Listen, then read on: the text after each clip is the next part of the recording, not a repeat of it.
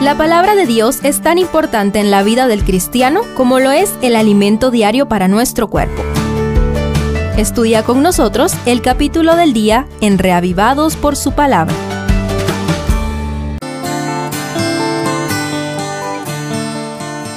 Hechos 18 avanza hacia el final del segundo viaje misionero de Pablo e inicio del tercero, pasando por Corinto, Éfeso y Jerusalén. En esta ocasión, te invito a estudiar todo el capítulo a la luz de los personajes. Primero, Pablo, siendo un hombre de carne y hueso con muchas limitaciones físicas, es admirable su abnegación y diligencia para predicar el Evangelio a la mayor parte del mundo conocido en medio de persecución y hostiles tratos. En este capítulo recorre desde Atenas a Corinto, Siria, Sencrea, Éfeso, Tolemaida, Cesarea, Jerusalén y Antioquía, donde se quedó algún tiempo antes de iniciar el tercer viaje misionero que empezó por la región de Galacia y Frigia. Cabe resaltar el éxito de su obra en Corinto, en donde quizá enfrentó un gran desánimo, pero fue fortalecido por una visión de Jesucristo quien le dijo, no temas, sino habla y no calles, porque yo estoy contigo, y nadie pondrá sobre ti la mano para hacerte mal, porque yo tengo mucho pueblo en esta ciudad, según los versos 9 y 10. ¿Cuánta fortaleza seguimos encontrando en estas palabras? Segundo, Aquila y Priscila, una pareja de esposos judíos ejemplar, evidentemente ambos muy cultos y entregados a la expansión del reino de Cristo en la tierra.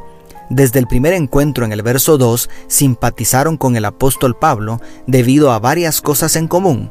Eran de raza judía, probablemente ciudadanos de alta alcurnia, también eran constructores de tiendas y, sobre todo, discípulos de Jesucristo, según los versos 2 al 3. Qué maravilloso es sentirse en familia en cualquier parte del mundo al encontrarnos con nuestros hermanos en la fe.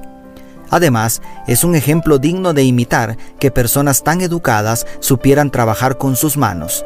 Eso les ayudó a sostenerse y sostener a la iglesia en medio de la persecución. Tercero, Galión. Aunque no sabemos nada sobre sus motivos, es muy valiosa la declaración de este procónsul de Acaya porque hace una necesaria separación entre la iglesia y el Estado. Si fuera algún agravio o algún crimen enorme, judíos, conforme a derecho yo os toleraría, pero si son cuestiones de palabras, de nombres y de vuestra ley, vedlo vosotros, porque yo no quiero ser juez de estas cosas, declaró en los versos 14 y 15.